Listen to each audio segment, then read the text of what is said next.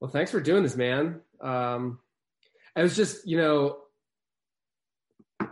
we were we were talking. I guess it was after the RGT race, a little bit, and and you're like, man, I just I'm riding better than I was in the past. You know, you used to doing 18 hour weeks, and it became like you're doing more like 10. You're racing a lot, and your fitness is like better than ever. And I'd had like very similar feelings, like, and it's not, and, and so I, I wanted to just kind of like figure out the details of that. And I, you know, it's, I mean, it's not the writing less that's making us better. It's the composition of the the time spent riding, I would say, and and the intricacies of Zwift racing and the and the way you ride on a trainer and all that stuff. So I just figured, you know, it'd be cool to pick your brain about how um, how you have personally felt all that stuff has impacted your riding. Yeah, for sure. Yeah, it sounds cool. Yeah, I've definitely I gave it some thought like the last couple days and like kind of because I hadn't thought about it like in detail a ton.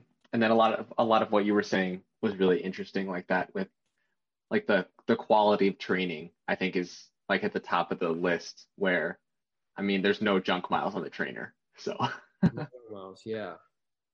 Yeah. So, uh, I mean, tell us tell us a little bit about yourself. Um, we, I think, really only raced I together. I have a quick question. Go.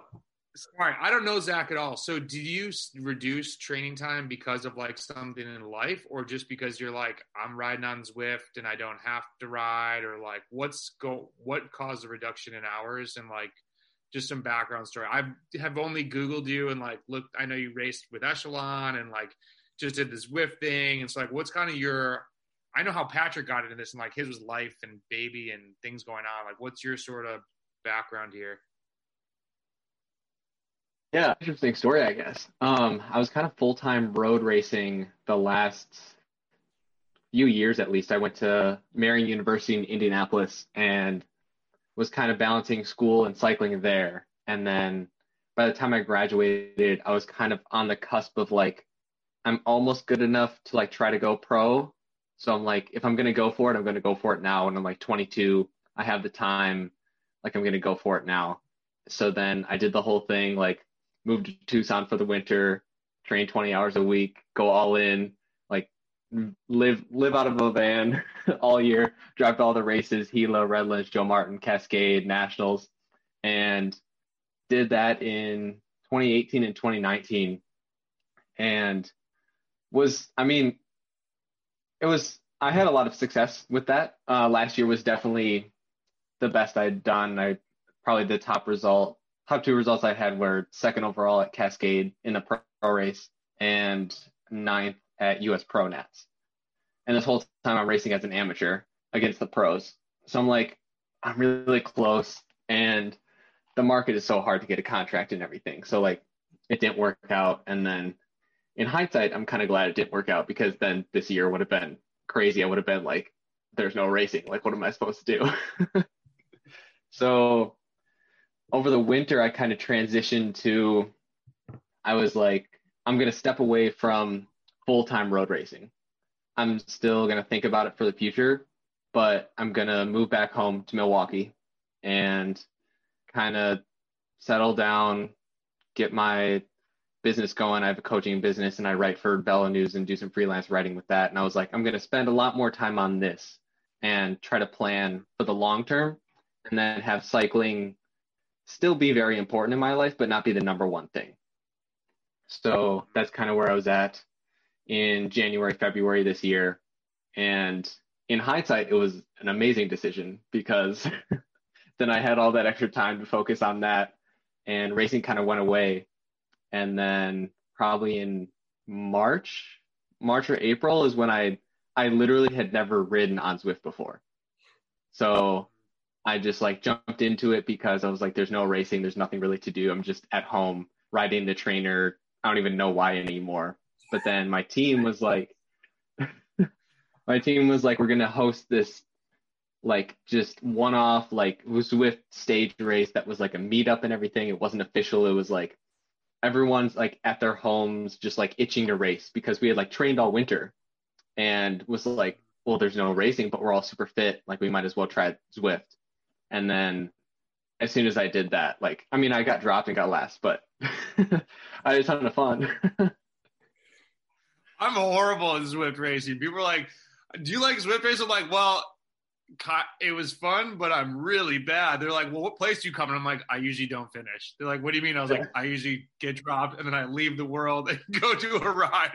So I know exactly what ride you're talking about. And it was when we, and you know, neither of us knew anything about it at the time. It was like, race with me, please. And you're like, fine, I'll do it. I got nothing else to do.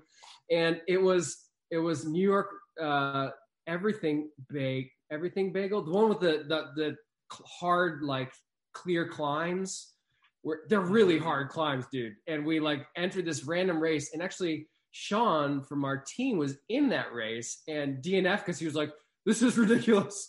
This is way too hard. So it was like actually a terribly difficult race.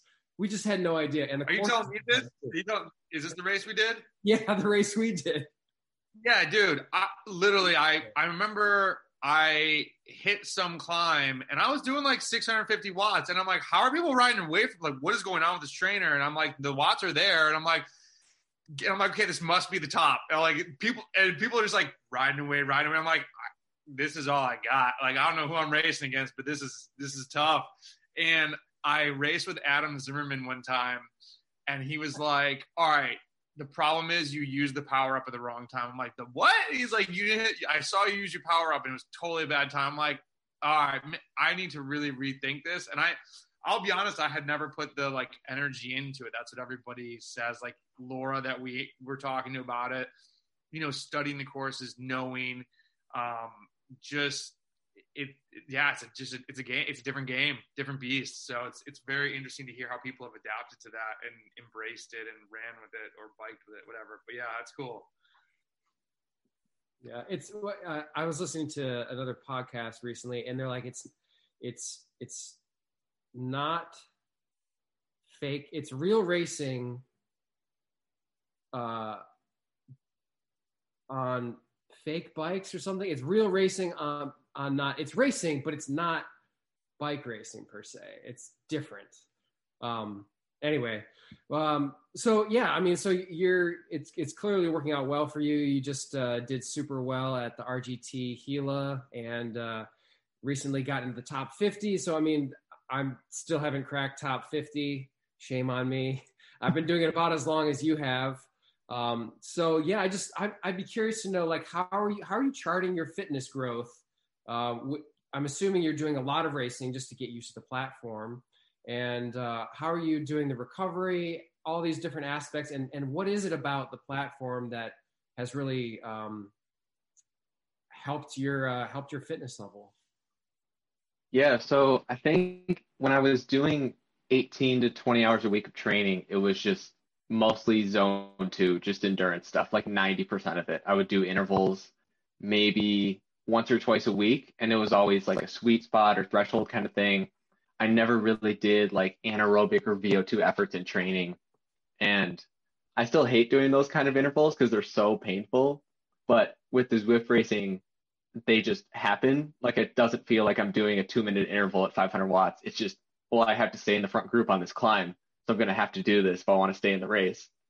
So I think with that, my endurance kind of carried over into Zwift for a while where I'm able to recover like really well, like day to day. I can, I remember a couple times this summer, I would just, I would just to try it do like four days of Zwift racing in a row. And I was like, on day three and day four, I'm like, I'm, I think I'm going to crack, but I'll just I'm just gonna try and see.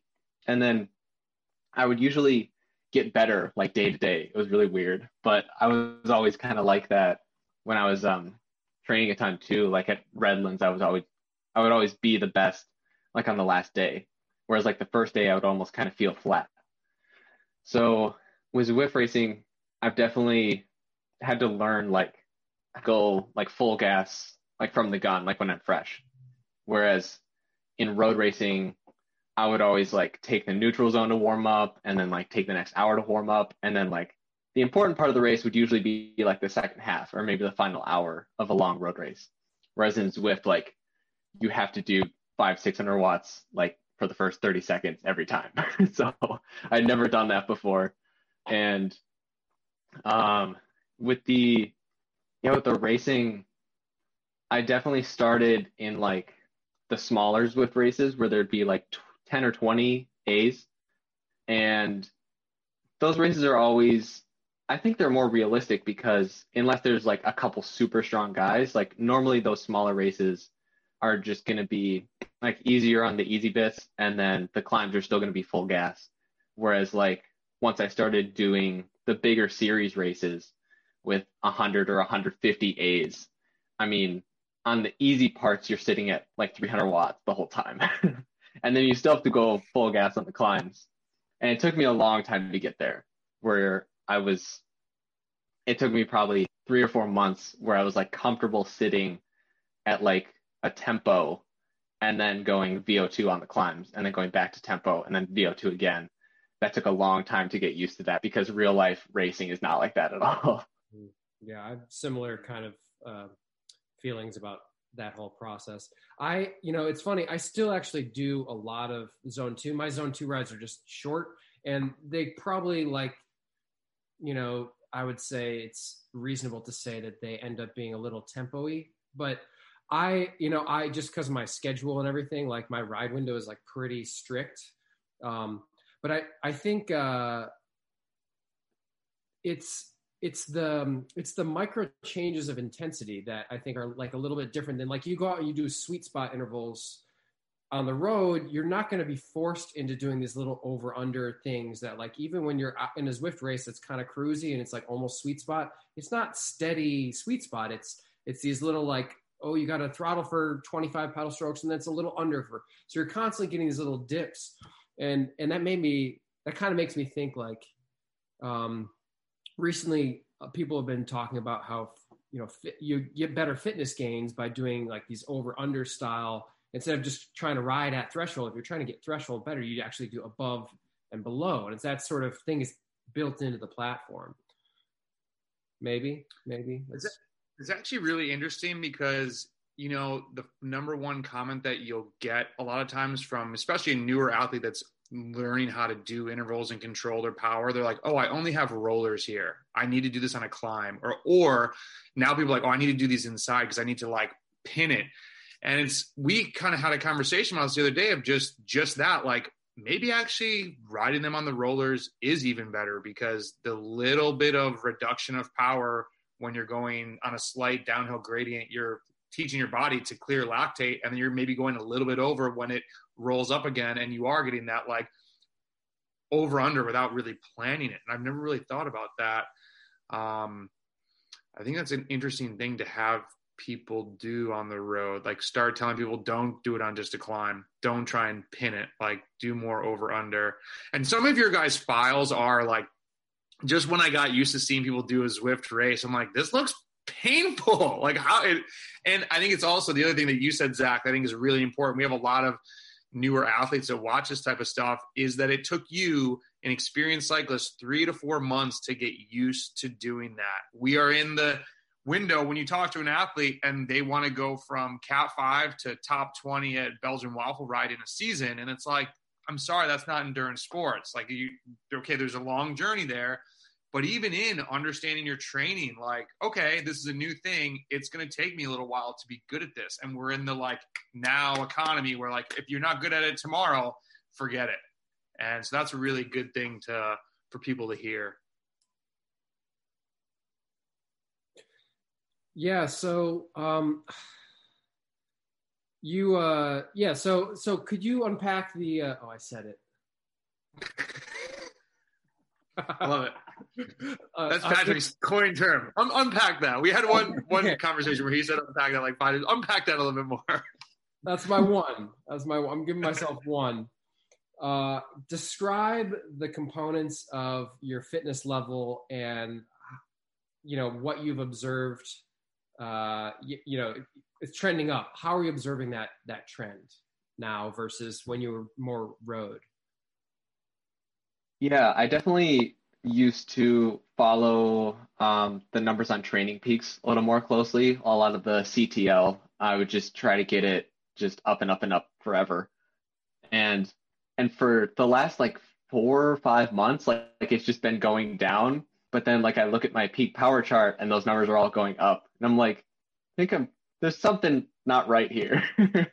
Where like, I, I mean, my CTL, I think it's a reflection more of my road racing and stage racing ability. Where I mean, if I did five days of three hour races in a row right now, I don't think I would be good on the fourth and fifth day. Whereas if I can do Zwift racing for five days in a row, as long as they're all less than an hour, I think I can handle that right now because that's what my training has been focused around. It's like one to two hour rides every day, maybe a three hour ride once a week. So I can handle that kind of repeatability week to week and day to day.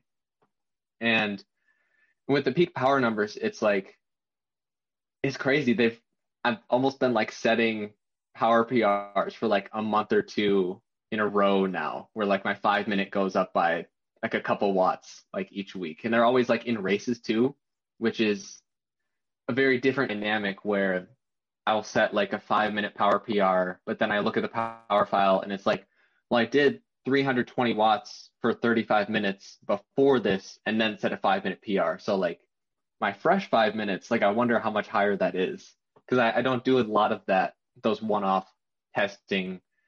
It's an interesting number to look at, but I always think of it in terms of like well, I want to apply it to the racing I'm doing.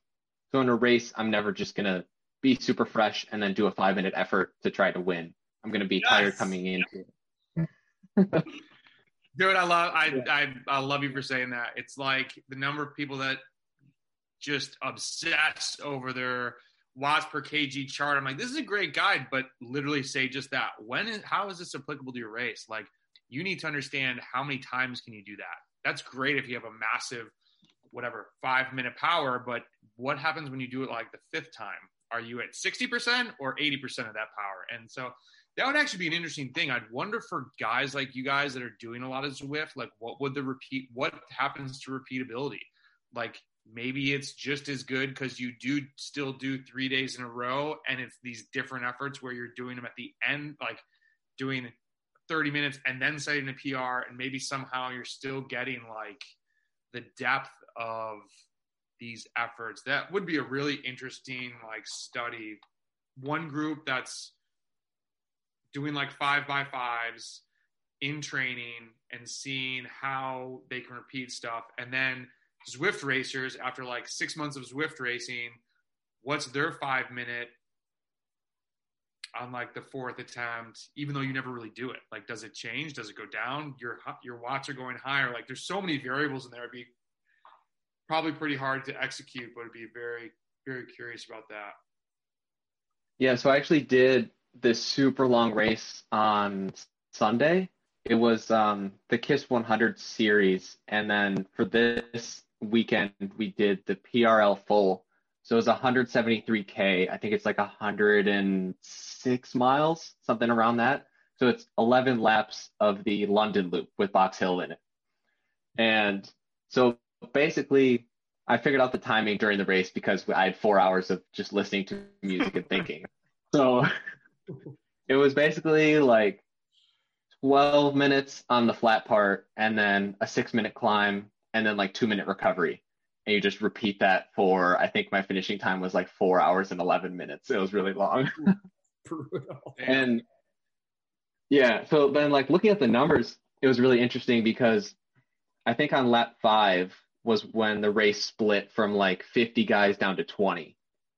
And on that climb, me and most of the other front group were at like 5.8 to 6 watts per kilo for five minutes. And then we kept going for another two hours and then hit the climb for the final time. And we probably had at least 10 or 15 guys left. And by the top of the climb, there were only four of us left. But my numbers from that one, I did like 5.6 watts per kilo for five minutes. Like significantly under what I had done before, but just four hours in at this point, And there were guys just like exploding going off the back.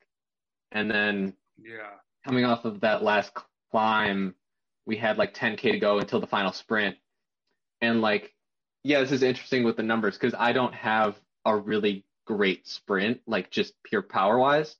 But when I'm super super tired, I can still do the same numbers. So in the final mm-hmm. sprint, I did like 950 watts for like 15 seconds, and I destroyed everybody because like no one else could do more than 800 watts at that point. Whereas most of these guys can hit at least 11 or 1200 when they're fresh. But at the end of that race, it was like no one had any acceleration or anymore. It was so we were so tired. That's nuts. That's a long Zwift race. What do you guys think is Zwift? Uh, I don't want to call you Zwift people. It's people that use Zwift or whatever. When you, so I think one thing that I always tell Patrick, I'm like, you got to be careful about saying like, I think the message it first came across was like, I'm riding less, I'm faster. And then we're like, well, it's not really that. It's the focus. It's that there's no junk miles. There's like, you're optimizing your time. You're just being really smart about training. What do you think is a good message question to both you guys for athletes that can now see this and be like, we've tried to tell people. I remember Clayton Burrows. I always use him as an example. He was he won the NRC Crit Championship in like 2011, maybe I want to say. He was getting his PhD, and there's an article. He's like, dude, I'm training like six to seven hours a week. It's just crit specific training. Like I want to still race and be good. So I always tell people, hey, you might not be an NRC level athlete, but you can be your version of very fast on eight to 12 hours. Because people look, I'm a big volume person. They see me on Strava. I'm like, I don't, I can't train that much. I'm like, please don't. It's not going to make you faster. It's just what I like to do. So for people that are going to watch this and say, hey, all right, these guys, they're finding success. Maybe they're trying, they think they need to do 15 hours, and maybe they still want to go on the road. What do you think the advice is? Like, what's a good 10 hour like use of their time. I think we've already hit a couple like, all right, try to reduce junk miles. Um, you know, I think planning is key. You guys are getting inherent planning by racing a lot and by like when you're on there, you're probably not going to like just dawdle around because that's not super fun in a basement looking at a screen. Like, how do you think people can use this to to their road racing, or we should even say more people like gravel racing and stuff now? How does this? What's a good maybe back and forth? Like, how do the the two worlds like Zwift and in real life racing, like what tips do you think you guys might take or what would you modify in your road training if all of a sudden you both were back to doing 15 hours or 20 hours? For me, I would definitely keep the the focus on high quality intervals. So for me right now, it's like focusing on the series races. So a couple times a week there's like there's the midweek uh, Swedish Swifters race on Wednesdays, and that's a huge one. Like I've done that before. And There's like 200 A's, and it's always like the crazy. It's a crazy hard race, and because I know that's coming, like I'll focus on it. Like Tuesday, I'll take it easy. Monday, I usually take off, and then I'll do like a solid warm up before the Wednesday race. So like I know that's going to be a high quality effort. I'm not coming into that tired. I'm not coming into that being like I'll just see how it goes. It's like this is going to be the focus for the day. I'm going to go super, super hard and then recover the next day so I can get the most benefit out of that session. So with intervals, I'll do the same thing where it's like each interval, I want to get the most out of this session. So I don't want to putz around for three hours the day before. And then during the interval session, I'm like, oh, this feels really hard. I think I'm kind of tired. I'm going to cut off like 20 watts. And then from there, sometimes there's a domino effect and like you're extra tired the day after that. And it just kind of takes you out of that solid training cycle. So for me, I think it's focusing on high quality intervals once or twice a week. And then a lot of it is like based on your life schedule too, like when maybe you can fit in one long ride a week if you are training for a longer event. If you're just training for crits, I really don't see a huge benefit from doing more than a two or three hour ride once a week. You can keep it under eight hours of training a week and be totally fine if all your races are an hour or less. If you are training for the gravel stuff, that kind of ultra endurance thing, or on the edge of endurance, ultra endurance, you're definitely going to have to build up that volume at some point. Maybe not even for the fitness factor, but just being comfortable on the bike for that, that long. I know that has been big for me going from road racing to I did some gravel racing and seven hours is a lot different from four, especially from like my back and my arms. Like my arms would get tired like five hours in. I'm like, my legs are fine, but like I just want to break. I just want to like lay down for a, little, a little bit. so I think just being comfortable on your bike, you have to build that up if you're planning on doing a 10 or 11 hour race. Oh, those are good points. So Brendan, what, what you said really uh, right off the bat stood out to me. It's like you ride a lot because it's what you like to do. It's what you like to do. You need to make sure like where you're starting from. Well, you need to understand what the discipline you're trying to do well at needs from you. And then you have to figure out like what you like to do so it's sustainable. Like that's that's for me like I like going hard. I like and I like being able to do these races where I'm compete I like competing. I like others to oh, I want to be better than everybody in this race. And like if I'm not, it just makes me want to try harder next time. So like I'm doing what I like to do and that's sustainable. So I do more of it. So I'm less big picture. Like I've never gotten to December, done this much intensity and this many races or races, they're races and, and been like, I want more. Never because it's, it's just more sustainable for me. Like, so so i think that's that's key people need to figure out like within their life and within their schedule like what what the effort is that they like and figure out how that can complement what their objective is and what their their race objective is and that's also the thing that's interesting with like i'm a huge fan of social media i think there's a lot of positive and there's obviously articles of why social media can be negative but social media when we look at training you know, you see someone else what they're doing on Strava or on Zwift, at, you know, what races, how many times they're racing. It's like, well, wait, everyone wants to then look back at themselves like, well, I'm not doing this, so I'm not going to be as good as him, or I'm not this. And you never really know their goals. Like, you don't know what they're training for, and everyone's not going for the same objective. So it's like, I think it's really important for athletes, especially now. I mean, I remember when I first started training, the only social media I had was the email between me and my coach. There was no one else to worry about. Like I didn't know what the guy. You went to a race and you had no idea what anybody had been doing. It's like there was no research, no nothing. And I remember when I first started blogging about training, the guy, one guy who mentored me, he's like, "Hey man, just FYI." He always used the term Fred. He's like, it's kind of like corny to talk about training data. Like you don't want to be posting like what your FTP is and da da da da. And I was like, damn, no one else really does do that. Maybe I shouldn't like, do I look like a douche right now? but I just thought it was really interesting. Like you get a power meter, you're like, you figure out how to use it. Your coach is telling you stuff. You're like learning all this stuff. But like, there wasn't really like they had, you know, training race when the power meter was out and that was it. But so I think it's really, you, you nailed it, Patrick, of like, just, you got, it got to be good for what you like to do. Conversation we had about like mental matches. Um, you need to be stoking the fire so that February or March, wherever you live, when when if you're getting ready for in real life racing happens, you're like the flames are going, you're ready to go, not like, oh, I gotta go train and it's you're like fizzling out in February. I think that's what the January superstar is. Not someone who's fit, it's someone who's just burning out. Like mm-hmm. the training is not meshing with their life. They're not they're not happy. I mean, it yeah, I could go on and on. It's it's like Gary Vee's thing, uh, which he's all about like happiness and living life to happiness. I'm like, I want to coach people to be happy. Happy cyclists are really good racers. Really fast people who are really sad and pissed off are not good at racing. You can't go on the rivet when you're like, this sucks. it just doesn't work. But and they're not hitting PRs and they're not getting better week to week because they're just grinding because something inside of them is like, I have to keep going.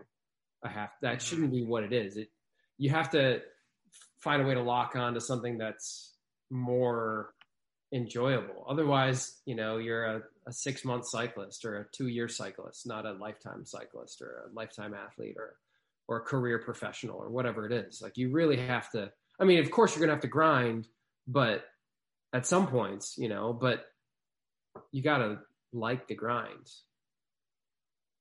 Um Let's see. Yeah. So, uh, how, so aside from from the uh, Zwift racing, you've done some RGT stuff. do you have a preference at this point? I mean, Zwift is way more familiar, but like, I don't know if a ton of people have done RGT yet. We've done it a, probably more than most. I really like it, but I would love to know what you what you think about the whole platform. Yeah, I feel the same way. Um, I recognize that they are very different, and I really don't have a preference. It's just that RGT is so much more punchy, where as Zwift we kind of talked about before, you kind of sit at that steady effort and then just go harder on the climbs. Whereas on RGT, I mean, if you're on a downhill, I mean, you're doing less than 50 watts if you're sitting in the draft. And on Zwift that almost doesn't exist unless you're in the super tuck or something. But yeah, with RGT, there's the corners and everything too. So you have to coast in the corners, then punch out of it. And and there's so many so much more dynamic courses on there too, because they have the magic road things where you can just upload a real life file and do that course on RGT. Whereas Zwift, I mean, at this point, I've pretty much raced on every course on there. So like I know all of them. But with RGT, there's pretty much unlimited courses on there. And it's it's really hard mentally. I haven't fully gotten used to it yet. I've I'm getting better at it, but like you really have to focus the entire time because I've been in a couple races where the pack of 20 or 30s on a downhill, I'm kind of drifting toward the back, but I'm like, I'm still in the draft, so I'm just pedaling easy.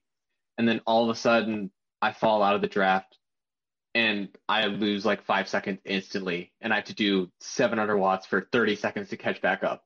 And I was like, that hurt. that hurt a lot. yeah. Whereas yeah, Zwift kind of has that sticky draft. It kind of extends a little farther, I think. And if you fall out, like you can get back a little bit easier than that.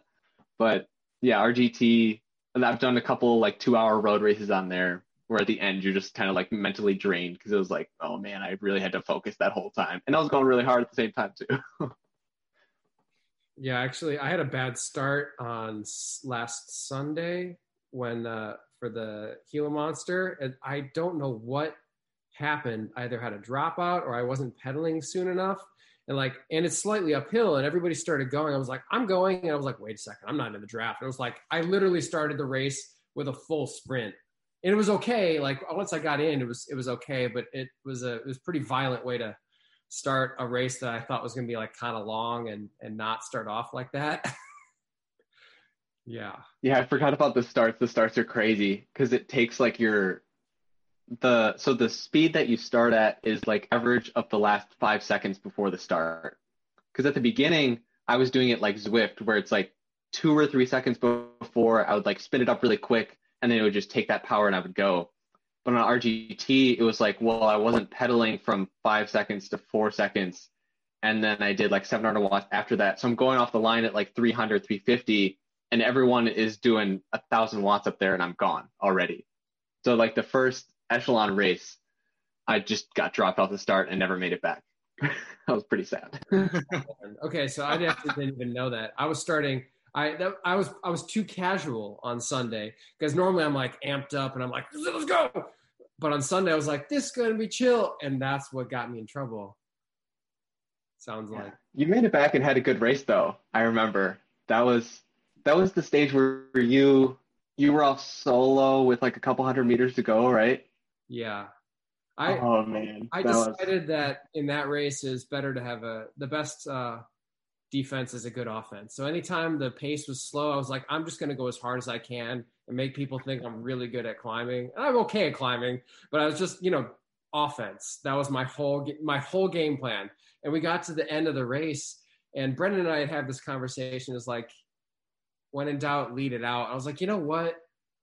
something inside me is saying this is too early, but do it. And so I just went for it, and a little too early, but it was it was fun. It was a that was a that was a good experience. Um, I don't know, Brendan. Do you have any any Zwift RGT questions that are burning in your head for Zach?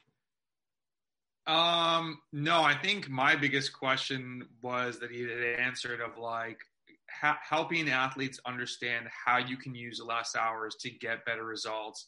And then also what you guys broke down like really well, I think of just having a higher power now doesn't necessarily mean that's going to mean you're a better road racer. It might mean you're better at Zwift, but like I think it's important for people to understand these are two different disciplines. It's not just biking, just as track cyclists are going to do different things on the track as on the road and etc.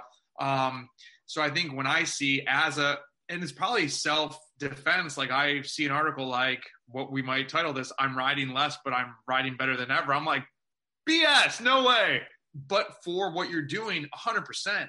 So I think you guys laid it out really well that people can understand like, okay, there's different avenues. And while it's obviously going to all come back together as you as a cyclist, and I think this, no doubt, this platform will make better road racers because now you're seeing like, okay, less junk, when am I going to do my intervals? When am I going to place my intervals? And that's what Zach said too, that I thought was really good. Of you know, you might push it a little bit too hard on one session, and then it hurts the next session, and then there could be a domino effect within your cycle.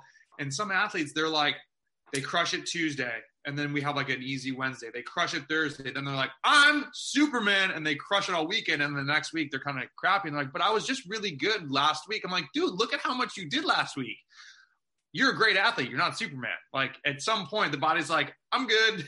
So it's, you know, I think it's going to help people plan more. And I think having just, Patrick, what you said of like, you have an HC climb in your backyard now, whenever you want to hop on the trainer and knock out some work, that's super, that's awesome. I mean, I'm looking at right now, it's like, I'm hoping that it gets above freezing so I can like go do an endurance ride, or I might break out the rollers that have dust on them and like, do a couple 10 minute intervals, but not having Zwift, there's definitely days where I'm like, all right, I'm missing out. I need to like get, I need to live somewhere where I have a setup. So maybe next year we'll see. But yeah, no, this is good. I think there's a lot of valuable tips for people of like how to go back and forth and use different skill sets to apply to the other version of racing and training. I got one last one for you. Zach, do, you have anything, do you have anything else that you would like share, or things maybe you wish you knew before you started Zwifting? Like what what could fa- help fast track people to making these gains? What are some cheats? Ooh, well, you can always lower your weight, but I wouldn't recommend that. Okay, wait, wait, no, no, so, sorry, not cheats. what are like good training hacks? yeah.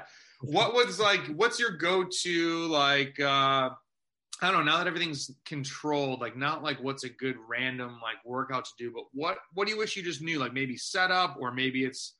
I always tell athletes that I mean I don't Zwift. When people ask me Zwift questions, I usually send them to Patrick. But I'm like, all right, I know. Got to have fans. You got to like learn how to start if you're going to do the races. You got to understand the platform, like those basic things. But I don't know. Is there anything else that stands out to you that like, man, I wish I knew that when I started. Yeah, keeping cool is definitely one of the biggest things. Um, so having a fan or for me, I mean, I also live where it's very cold in Milwaukee. So like I'll just crack open the window a little bit and it'll be like 50, 55 degrees in here. It feels so good. and uh, I think for racing, I think knowing the courses was like the biggest change for me because I pretty much jumped in to Zwift and immediately started racing. So I never even ridden on any of the virtual roads. So every climb was new to me. I was like, I don't know how long this is, how hard this is. Like I, I can see the gradient, but I don't know like how that translates to like how hard is the field going to go? Because in real life, I was like, well, if this climb is 6%, if I do 400, 450 watts, like there's no way I'm going to get dropped. And then on Zwift, we're hitting it at 550, 600. And I'm like, how is this possible? so I think learning the courses and then knowing when you can recover too. Like, um, oh, learning the super tuck was big for me because I was like, I would always pedal down the hills at like two or three hundred watts. It was like I don't want to lose the draft. I don't want to lose the draft. but then now I'm like, as soon as I hit that cutoff, I'm immediately coasting because I'm like, I'm gonna take all the rest I can get right now. Yeah, fifty. I've definitely utilized that. Fifty-seven. Yeah, I think it's fifty-seven. Yeah, and uh, yeah, I think learning the courses was the biggest thing for me, knowing when you can recover and saving energy is the biggest thing. It's hard to put into words how to do that. It just takes a lot of practice. But like you never want to finish the race being the guy that has the highest average power or highest average watts per kilo. Because if the front group is 25 guys and you averaged five watts per kilo, but everyone else was between 4.1 and 4.7. It's like, well, you all finished in the same group. You were just wasting energy the whole time. There's really no point mm-hmm. in riding harder. And so I always try to be that guy that has the lowest watts per kilo now. it's hard to do, but once you figure it out, it's like, wow, these guys averaged 50 watts more than me for the whole race. Like, no wonder I had a better sprint at the end. That's a really good tip. That's really good because I don't think I would even think about it that way, and you should. Like, I think it's it's either in a book or somebody said it a long time ago. It's not who pedals the most; it's who pedals the hardest when it really counts. So that's teed up for that perfectly. Uh, Wally, you got any I got, finishing, finalizing notes of? Yeah, I, one one more question. So so like um of course, you know, you you said you did that one week where you just did like four or five races in a row, and I'm I'm sure by you know the next week you're like, whoa, that was a lot of stimulus. So like for me, I'm still trying to be pretty religious about making sure I do a, a lower intensity rest week every three after three weeks of of work. Um, sometimes two, just depends on how my life is going and how you know what the metrics look like in WKO. Um, but like, how are you doing uh, monitoring that? Like, when do you know you need to rest? And if you get yourself maybe a little into deep, like, what's the strategy that you you use to recover well? So like after a week, you're like, I'm back.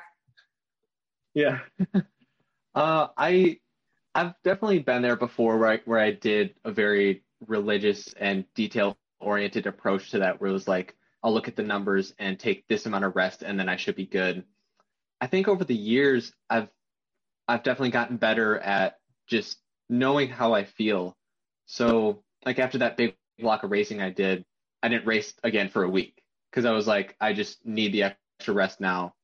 If I come back too early, I'm probably not going to be as good as I was before and I'm just doing more damage at that point. It doesn't hurt me to take a week off of racing right now. I'm just going to lower the volume a little bit, do some easy rides, and then after a week come back, and then the next week I came back and like set a power PR. So it was like that was the right amount of rest. and then I've also used um, resting heart rate and HRV um, to track that kind of stuff, uh, the physiological stuff behind that recovery. So normally my resting heart rate is around 38 to 40. So if I have done I think after the virtual Gila, the next the day after the third stage, it was my resting heart rate was like 47. And I was like, I should definitely not go hard today. If anything, I'll do like an hour easy or just take the day off. And then I'll see that number the next day and the day after that. And it's not like the it's not everything. Like I also monitor how I'm feeling, but usually at that point I'm going to be tired, I'm going to be sore, and then I see that number, I'm like, that makes sense. I could use some extra rest right now. Yeah, so it's a confirmation of of kind of your intuition and experience. Mm-hmm, exactly. Yeah. Yeah. Um, I think that's really big of like coming back too. I think it's so easy to come back too soon. Like I'm a very traditional, like easy Monday through Friday. Um, I'll do some like anaerobic testing at the end of the week, and it hurts, but like the watts are usually really good. But I've come back like felt like yeah I'm I'm I'm back on like Thursday and just started back too early and then like get a week and a half in and I'm just like hmm that was a mistake. Don't don't do that again. And um, I think it's just I think we all we want to ride we want to do stuff. It's really tough for athletes sometimes to rest and that's like the biggest thing that I preach of just like you said it like okay a few extra days not going to kill me to not race. It's like just think long term take the time and it's good to hear. I'm almost i kind i wish whoop didn't have a monthly subscription fee. I really kind of want to try one of those but i'm also scared because i think it would be like you're riding too much. And so i maybe i'm maybe maybe that's a sign that i really need to to get one but I, I went with the I went with the Oura ring uh, for HRV, and it doesn't it doesn't really do squat while you're training, and the probably you probably want to even turn it off when you're out riding because it's not as it, it's it's oversensitive to this. Like so, if you're out pedaling, like it it thinks it doesn't quite get like your exercise amount right, but it's hmm. it does really great job with sleep tracking and and that you know resting heart rate and body temperature and all that stuff. So that's I've I don't I, I think I found the parallels I need, but I'm I still am sometimes I'm like, why is my HRV high today? It should be low because I'm cooked. But So- but it's nice. But the resting heart rate is nice to have, and it, it's good in the background. And there's no subscription, so yeah. So let me ask you guys this, and this is my biggest like hang up on heart rate of that. For training, I I had wore I wore a heart rate monitor for a really long time, and then I was like, I'm never really looking at this. Like I don't, you know, I've gotten to power, and um, you know, I looked at decoupling and things like that. But my one issue is the monitors suck. They well, number one, heart rate. It's obviously like if you sleep more, you sleep less, you drink coffee. There's like all these variables that go into that. Secondly, look at a heart rate monitor. I mean, I've had them. I was going on a ride, and this was the last, so I haven't ridden with one for like three weeks now because it broke again. I think it's like the third one this season, and just like stops. And I'm like, how is my heart rate 146? Like, I just went really hard, and so I like went really hard again. I'm like, oh, it's been frozen on there, and then I like do that, and it's like 170, and I'm like, oh, well, okay, so now all the readings are bad, anyways. Like, I just have. Do you guys like? is it just something that I have to get used to? Like the readings aren't always going to be accurate, and when they're skewed, they're skewed. Like I just feel like I'm not collecting great data. So to spend money on something like a Whoop or to pay much attention to it, I'm like, oh, it could just be coffee or it could be this. Like, am I just being overly picky and making a poor choice about that, or do you think there's some validity to like we need a better way to monitor this so that it's precise? You know, I don't know. Yeah, with with that, i use a Garmin heart rate monitor. I think it's the dual HRM. And in terms of accuracy, I, I mean, I've had them. They usually they usually break after like a year or two of use for me. So, Okay. and then in terms of accuracy, I, I haven't had like a ton of serious issues with that. I always try to put it in the same place and like make sure it's wet a little bit before I put it on. Sometimes it takes a minute or two for it to sync up with the Garmin, but Mhm. typically it's pretty pretty accurate um, for me at least. And then I, I I definitely know what you're saying with using it and trying to look at those numbers because there's so many variables. And when I was when I race on the road, I never look at heart rate during the race because Yeah. it's just going to be it's going to be all over the place and it doesn't really matter if i if it's too high it's not like i'm going to go easier to get it down it's like well i need to stay in the group so I've had a teammate do that. He literally said, "Dude, my heart rate, I, my heart rate was so high, I was about to explode." I'm like, "Wait, did you literally lay off the gas because your heart rate was quote unquote about to explode?" He goes, "Yeah." I go, "I can't compute that. Like, I what the? What? that before it's from So anyways. people, so it's- Yeah, yeah yeah. So sorry, not to But, um, you, but yeah, No, it's okay. Um, so, and then I think for me, I think the biggest thing is looking at it individually.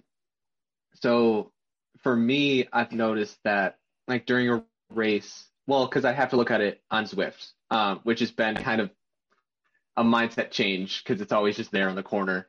Um, but like I've noticed for me individually that during the easy parts of the race, if my heart rate gets really low, like I know I'm on a good day, that my heart is recovering really well and I can sit at a high wattage, still 270, 280, 280 watts. My heart rate will get down to 140, 145. I'm like, oh, this is good. If I'm on a bad day where my legs are kind of tight, I'm not feeling great, like it'll stay up at like 160, 165. And then just my heart is working harder the whole time. And I know it's very individual because I also have like had teammates who can hold 195 for an hour long crit and then win. I'm like, how are you alive? Yeah, it's it's so individual that I've definitely I have enough data. I feel like I have enough data on myself now that I can look at the trends for myself, but I know that those are so individual and when I talk to my athletes, I never apply my own learnings to them. I just try to look at their data and ask them like how do they feel? Like do they see any trends within their own data that like if it's higher, are they on a bad day? If it's lower, are they on a good day or anything like that? Mm-hmm. Cool. That's good. Yeah. I, I mean, I guess I'll just add that it's just like any other metric, it's incomplete and it's imperfect. But it can sometimes have some value. Like for, um, I, I, I mostly use it if I'm actually using it as a, I refer to it, you know, if I have an athlete or myself and it's like, okay, we did 90 minutes steady. What did, at this power, you know, how does that relate to what it looked like a month or six or 12 weeks ago at that similar? Cause that'll be like kind of like a bread and butter type of ride. Like how did those two and i'll compare those two. That's really the only time i ever i ever use it. Like okay did we did we see some sort of can we measure a, an improvement there from month to month or block to block whatever it is? But it's you know it's just it's all over the place like you guys both said. It's just very imperfect well we'll go one step further it's very imperfect fair enough fair enough but well, thanks, Zach. This was good. It's good to have another voice on here, another uh, perspective, and somebody else out there crushing Zwift and racing. And so, will you do real life racing if it comes back safely this year? Or what's your plan moving forward? Yeah, yeah, yeah. I plan on uh, still doing the Zwift thing for a while, and then as, when real life racing comes back, looking at uh, targeting some road stuff with Project Echelon, and then some gravel stuff with the uh, Racer Pro team. So we'll see when real life racing comes back, but could be a really full calendar by the end of the year. So let's hope so. Keep you busy. Thanks, man. Thank you guys for having me on. Yeah, this was really fun. All right. yeah, it was awesome. See ya.